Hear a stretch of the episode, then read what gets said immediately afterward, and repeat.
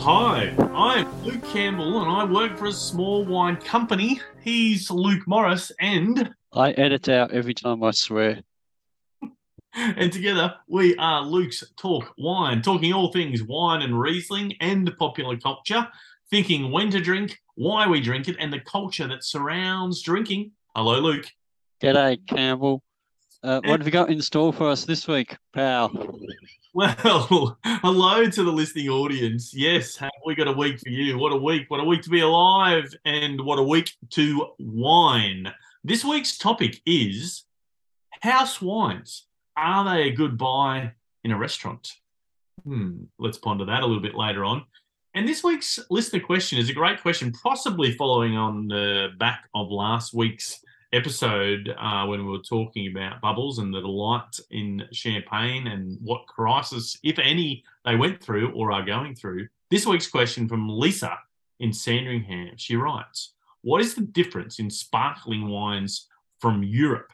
They're complicated. Cava, Champagne, Cremant.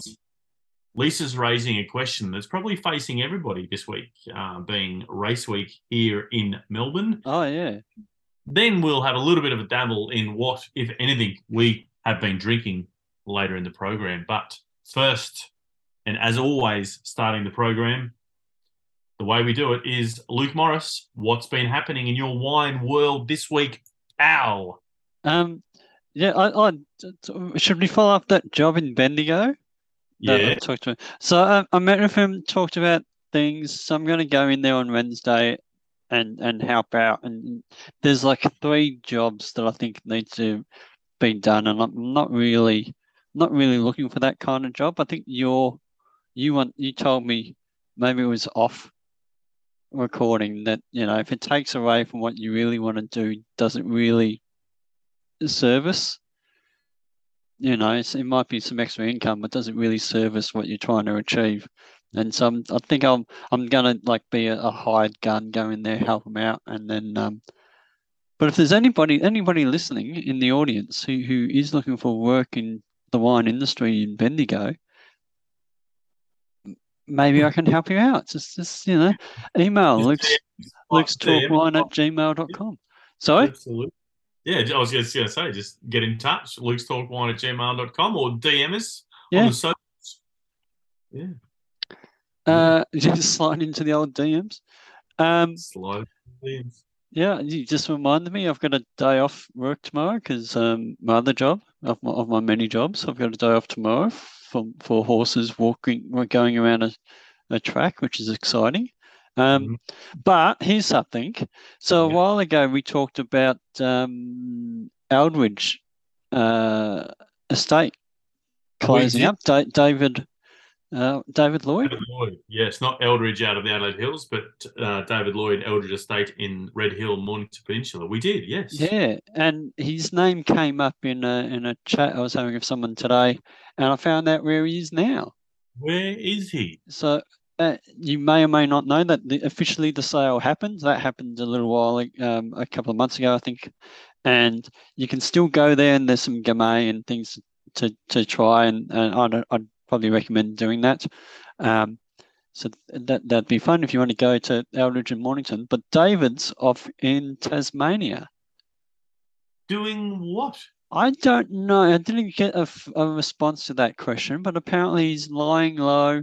He's he's living in Tasmania. He's going to dabble with some vintages over in um, Burgundy, probably, and and maybe in California as well. And and obviously he'll probably dabble a bit in Tasmania, but he's he's. I don't think he's planting any any vines or or has purchased any any vineyard. I, I, that didn't. I didn't get that impression.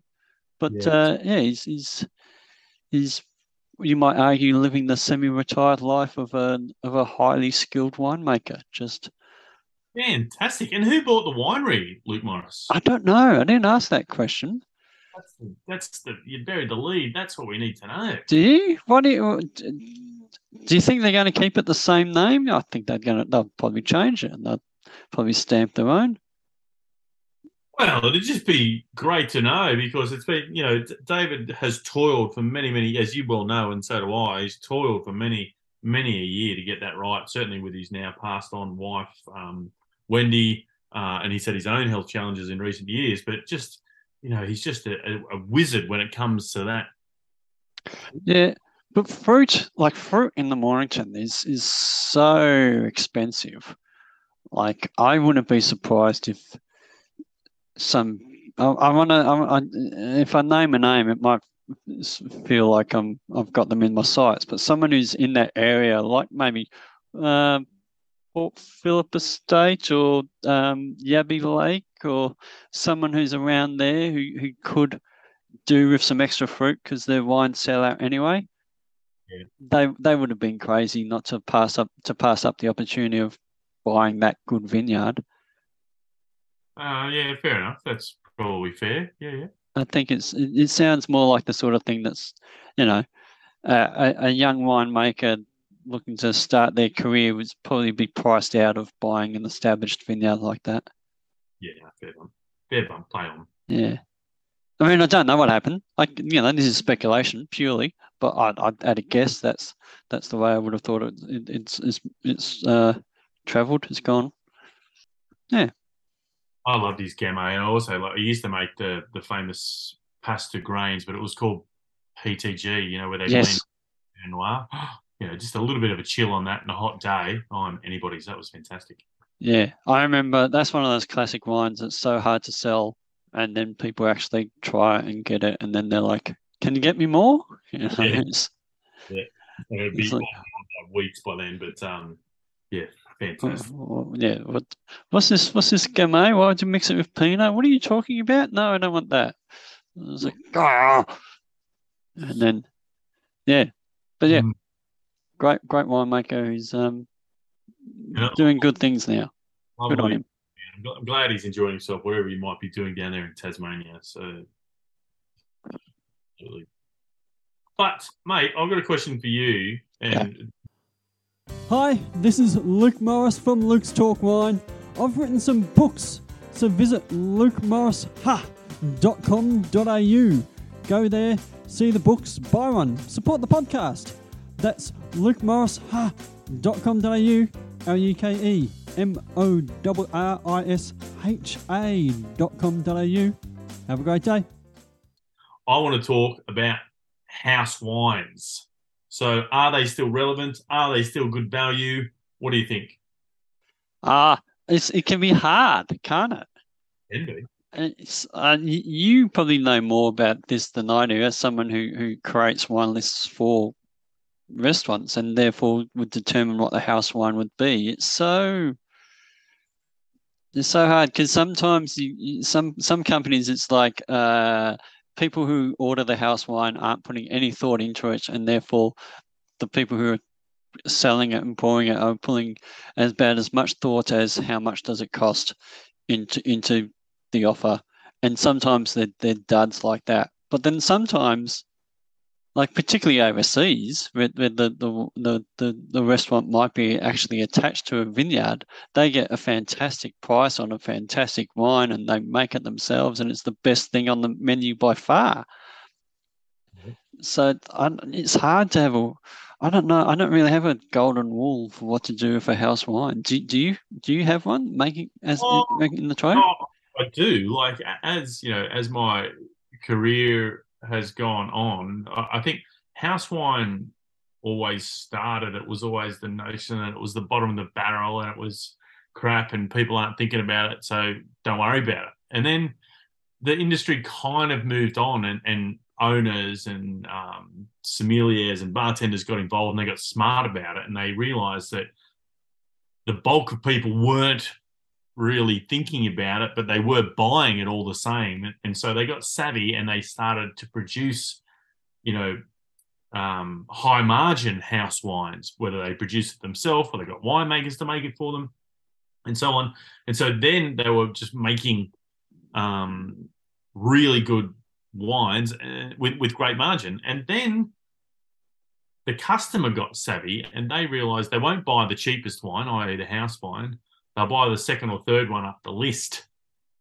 Yeah. And it's been like a game of tennis match over the last decade, decade with the consumer having the upper hand, the restaurateur having the upper hand. Back to the consumer, back to the restaurateur. Nowadays, I think it's gone full circle where the sommeliers are actually providing really good house wines, and as you say, they're either made by the adjacent winery or closest winery to the venue, or they've partnered up with a great winemaker, and they're making small batch wines for the house, which are actually really, really good. So, is, is the question today was, you know, are, are they relevant? Are they are they a good buy? I would say now it's back to the consumer, and I'd say that these wines are a good buy because the sommelier and the house, i.e., the venue, the restaurant, the bar, have really put some thought into it and they're exploring regionality, they're exploring winemaking techniques, and they're kind of back at the cutting edge, Murray. And so Do- I think they really are worthwhile exploring again. It's interesting because, like that, the notion of the house red or the house white, you, I, I, you don't really see it as much as you used to on menus. I, I don't see it that much anyway. I tended to see um, uh, they might label it and have the it will be the cheapest wine will be what's the- what's the house wine, but it'll still be labeled as. Um, I keep thinking of Nepenthe. I don't know why, but let's say Nepenthe Cabernet or Nepenthe Yeah. Sauv Blanc, and there's your house white or red. Yeah, yeah, But it's they- not they- called. It's not called just house wine. It's called. It's actually labeled as as the producer. Yeah, yeah. Um, and, and I think as well, you know, like that the brand is more at the forefront now as well. So that, Yeah. that the venue to hang their hat on. Why did they used to have something called house wine? I mean, because they Well- could have always gone with the label of the producer. Why did they? Why why invent the terminology of a house red, house white? Producers in those days didn't want to be associated with the cheapest wine on the list. Oh, really? So it wasn't until Brian and um, you know Brian and Neil McGuigan with McGuigan Simeon wines and stuff like that, they started producing wines labeled house blend or house wine, and that almost they were owning that space for a while there here in Australia. I'm talking about, but um, they they, they went. Conversely, they went in the, the opposite direction and started making and labeling and, and positioning wines for that house pour. And what's and the word house does that have to do with? Because I'm just thinking, does it come over from Europe and it's made by the house, or or, or the Oh, no, restaurant was or something, or is it is it the, that's the wine that the people in the house drink, as opposed to their good stuff that they sell? I don't know. selected by the house. So Selected by the house. Yeah, yeah. Hmm. Oh. Well, that So- still has a role then. That still has a purpose. Yes, absolutely. And and but I, I I'm um uh, I mean we're both pontificating, I guess, but I am saying that they are a good buy and they are well worth seeking out. We've moved on from those crappy two buck chump days where people were trying to hide, hide all the crappy wine in the house bottles. Uh, I think we've moved on. Uh, Well, shouldn't that be the reflection of the quality of the um, establishment? Because I know from uh, working with wineries, if a, if a if a restaurant has your wine on the pour, as we call it, so they're selling it by the glass, and as you said, that the house wine's usually the cheapest wine. So, you know, twelve dollars a glass would be their house wine, but you might be selling something at fourteen dollars a glass. You'd still give them an extra bottle of wine or some sort of incentive to help keep it on the pour.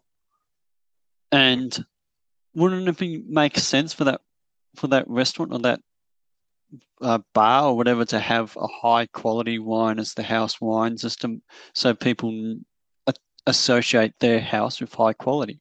Why has it become junk? Well, that, that's my argument exactly. I, I think it's it's come back around to now they're dealing with, um, you know, great producers, small batch winemakers, and they're positioning better wines for that house. Ah, so now the flexibility of price has become an ability to showcase quality, whereas it used to be just price driven. Yes, that's exactly right. Yeah, good. I suppose well, that's the, one of those swings and roundabouts things that will happen. Yes, well, that, that's exactly right. So you get, um, you know, wonderful kind of operators, restaurateurs, and whatever, just really putting some foresight into those trends. And yeah, house wine tends to be one of them. Is that the difficulty of of selecting wine for a list? Is the price point that you think people will purchase wine at? Because costs obviously will do go up. I mean, inflation, as we all know, is a real thing. So costs have to go up, but people's pockets and perceptions might be that they don't want to go from twelve dollars to fourteen dollars a glass. They want to keep it at twelve dollars a glass, but in order to provide that wine at twelve dollars a glass, with inflation, you have to reduce the, the, the amount you spend. So it's Yeah, I, I can relate to that. Yeah, it's a real it's a real balance. it, it's completely balanced. Abs- absolutely. Like, I, I think that you know, effectively, we're myth busting and, and, and, and stereotyping all house wine here, but the the the epicenter, I guess, of the conversation is we're, we're moving onwards. Consumers are a bit more wiser now to the positioning of that house wine, and they are actually probably better value than what they used to be because great operators are collaborating with excellent winemakers to put and- use it as a positioning tool or use it as a collaboration tool and a selling tool, moreover, that their house is good because they've got Steve Flamsteed from Giant Steps making the wine or Yeah. whatever. Um, you know, and I think it's a it's it's a good thing. It's not to be shied away if you're in a venue looking for a decent wine. I think the house wine is back to those halcyon days of actually being a really good product, and you don't have to think about it. You can just drink it. Hopefully, hopefully. How, how much do you what's do you, what do you think people's price point is? Is is twelve dollars still the starting point for a glass of wine these days, or are, are we moving up to? I think I had one on the weekend was fifteen. Oh, look, you know, like I, I just wrote a, I just wrote a list um, for a small pizza shop. Like their starting glass was at nine. Yet, Oh. uh, like I, I, you know, I've written wine lists where their starting point is twenty two dollars a glass. So Oh crumbs! I think the the the the beauty is in the, the the glass of the beholder, so to speak. There, it's um, you know, like uh, it all depends on what's in the glass. I think these days.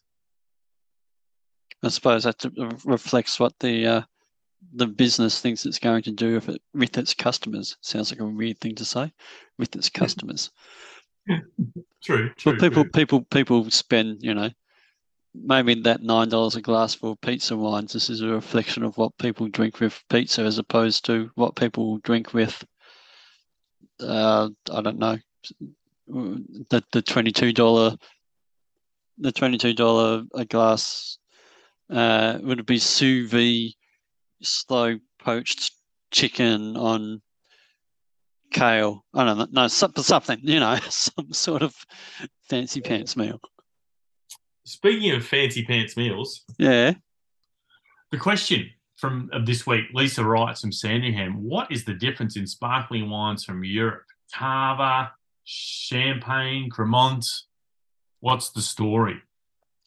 Uh, we, we had a little bit of a, a soiree or a conversation, moreover, last week into Champagne um, in general and the plight of Champagne. But I think this question from Lisa is probably a question we've all been thinking like, what's the story, Morning Glory? Like, and what what might it be? So you know, the question's often asked, what's the difference between sparkling wine and champagne? Well, I mean that's pretty easy. Champagne only comes from champagne, but there are also a lot of other different types of sparkling wines. Yeah. Ah, th-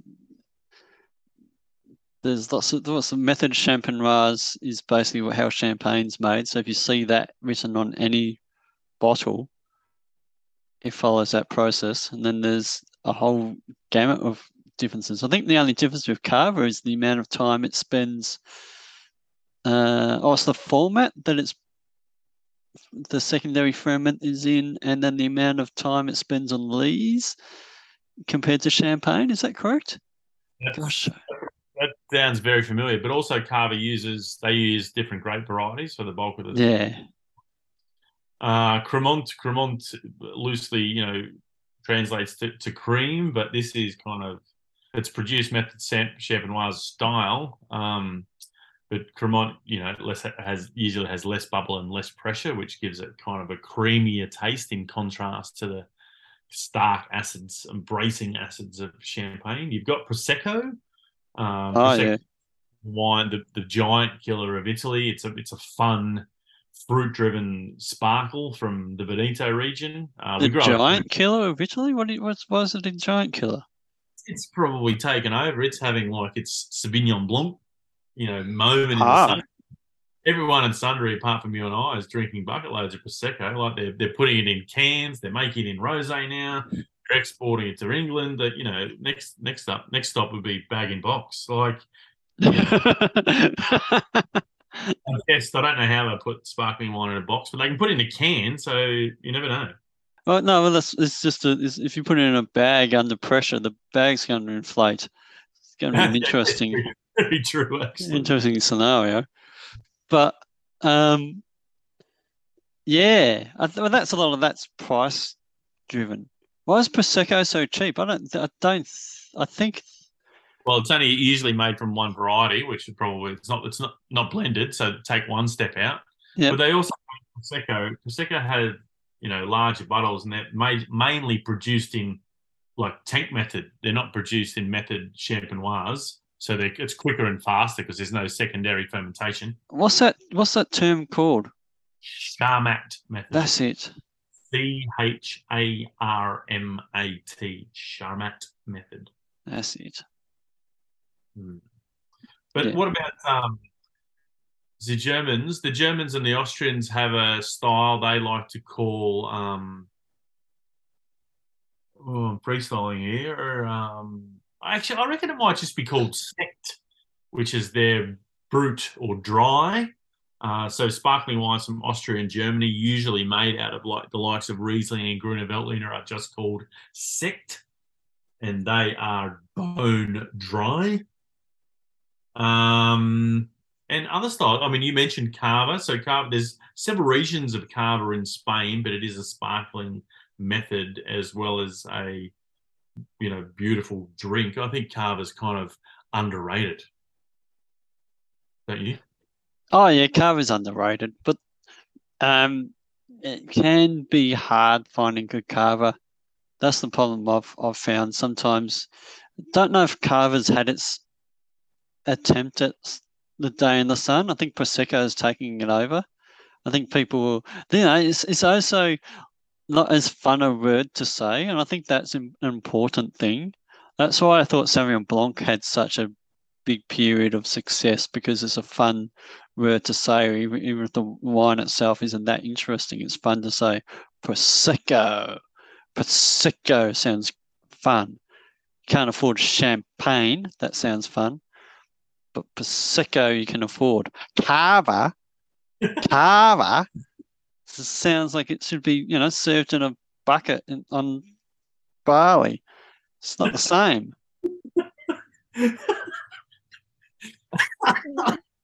Served in a bucket. In Bali. Is that what you just said? I did say that because there is a there is a Indonesian like um fermented something drink that's served in a bucket called kava. There is too. Oh, it's horrible. I know what you're talking about now. Yeah. How how many of those people are going to go into like your fine dining restaurant and say, "Can I have?" How how surprised would you be if you're in there going, "Can I have some kava?" and somebody comes out to your table with a bucket and a couple of straws. Like I don't know why you want it, but here it is. What? What even is that? I don't know. It's like I guess it's like moonshine. I I don't know. Moonshine. Help us. We need to do an episode on moonshine. You and I.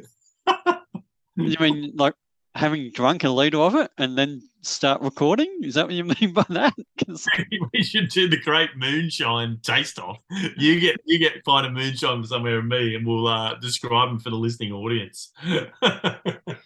If, you- if anyone out there knows a good moonshine producer, email us at Luke's Talk Wine at Gmail, and Murray and I will get on the taste off. I reckon that's a great. I tell you what, if if we were talking about trends in the wine world, and at one point you were saying de-alcoholized wine and low alcohol stuff, surely there's got to be the other extreme where it's just moonshine, and we can start bottling moonshine as an industry future. I reckon.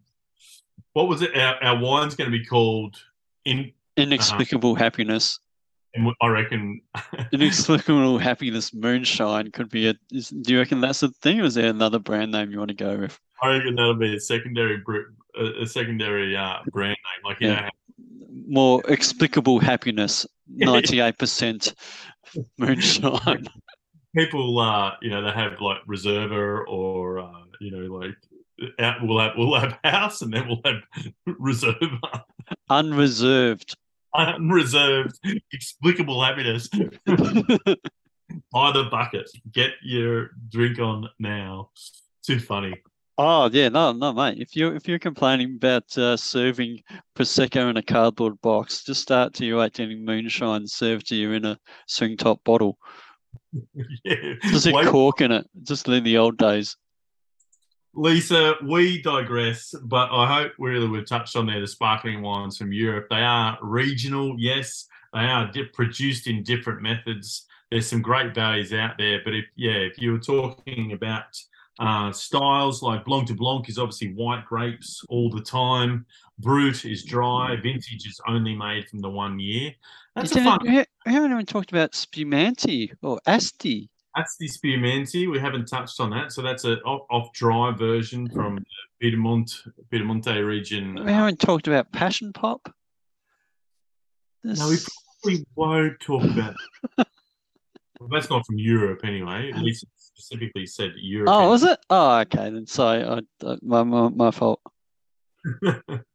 um, and I'm sure we're missing out. Oh, that's what I was going to say. The fun fact on bubbles and vintage is most bubbles come from multiple vintages, so which is why they're labelled NV, non-vintage. A vintage wine has to come from the vintage that's labelled on the bottle. So that's a fun fact. We Yeah. haven't hit fun facts on this episode, but uh, that is definitely one of them, Lisa. Um, but in conclusion, I hope we've touched on the styles there, and you can Yeah. find something you want to drink bubbly wise in the lead up to the silly season. Um, but uh, from here on out, that's kind of our recommendations. Yeah. So yeah. So yeah, I'm just trying to think if, there, if there, there's no general overcasting rule. I'd say I'd say though Cremant would be the smart person's bubbles at the moment, made in champagne style, beautiful, um, rich sort of sparkling, and normally half the price of normally about the same price as a cava, I think. Yep, and look, look But- to the regions. You, you know, if you like Yeah. Uh, Burgundy or Bourgogne, buy Cremant de Bourgogne. If you like Jura, buy Cremant de Jura. You know, and, and so on and so on. So, Yeah. um, yeah, it's it's a it's a great tip actually. Cremant is a dead set winner. Yeah, I think that's the next. That's that's the dark horse for the next uh, uh, big wine because obviously champagne and prosecco are, are, are where they are, but um, Cremant, smart person's next drink or Mm, bubbles. love it. Maury, what have you been drinking, if anything? I know you. I know you're on the the, the downhill run. Pardon the pun to the Queenstown marathon. But what, if anything, has been passing your lips, my good man? Well, I was at a birthday party. Hello, Danny. Uh, I was at a birthday party on Saturday night, and I don't know how much of a of a market leader I am, but uh, it was free drinks across the bar, and I got a glass of rosé. And the guys I was drinking, I, I went to have a, a chat to, were all drinking beers, and they were like, "What's that?" And I said, "Rosé," and they're like, "Oh." I might have a rosé too. And uh, rosé started to become a bit of a, a theme for the night. So I don't know what I don't know what the connection was. Maybe it was just because it's slightly warm, but not warm enough, and rosé was some sort of, you know, nice, cleanish, but not not as. Uh, um, I'm trying to think of a, of a word. Not as freshing, not as. Yep. Um, as as as a, as a total white wine, and not as um, not as bold, bold as a, as a red wine. But the, yeah, rosé. Rosé was what was on the cards on the weekend. It's, I think. What are, are we? Spring? Spring's rosé weather, isn't it? Yeah. Just, we, we haven't had a, a, a, a tip top start to the kind of spring that we would expect, you know, with long long kind of warmish days. But so we don't feel like we're in massive rosé season yet. But in, in saying that, it's coming. I was uh, drinking a bottle of rosé champagne over the weekend actually, and I had the same similar experience to you. And I, I took this bottle of rosé uh, to to a, a, function, a group of friends, and, and somebody said, "Oh, what, what's that?" I said, "It's a rosé, rosé champagne." Oh, rosé champagne. Okay, well, I'll have a glass of that. And and so it went a little bit the same way as you. This was a champagne made from 100% Pinot Noir from a small grower, La Courte Bouillon. Yeah. God, it was just all this kind of red fruits and pastry. It had a powerful presence on it, but then just finished like a strawberry tart. It was just, you know, it has stroke of the kind of fruit tenants to it, and yeah, it was just lovely. All Pinot Noir, so you know, quite masculine really on the palate, but just real fruit flat out, Luke Morris. So I, I, I loved it, and so I'm sharing the emphasis on rosé right now. I'm, I'm digging it. Yeah, I think if we if we meld back into the previous conversation, sparkling rosé is I don't know. I feel like it's underappreciated. I think it, it could do a lot more appreciation. It's um it's a bit of fun. Yeah. It is a bit of fun. Just like this podcast, week in, week out, we continue. This week is season three, episode 15. It's been an absolute treat, Luke Morris. A huge thank you to the listening audience. Uh, we will be back with more ramblings next week. we'll try and find out what Cava is for all of our we should what the blend of Cava is. That's your homework, Luke Morris. Oh, and, yeah, okay. And in the words of Tony Barber, keep smiling and bye for now. Bye, Tony. Vinified are the wine cellars specialists. We're Australia's only personal sommelier service. Our sommeliers work with you to build your cellar. Our aim is to bring you the wines from the freshest new producers, all based on your tastes. We can come to you, source your wines, present tastings. Think of Vinified as your wine concierge.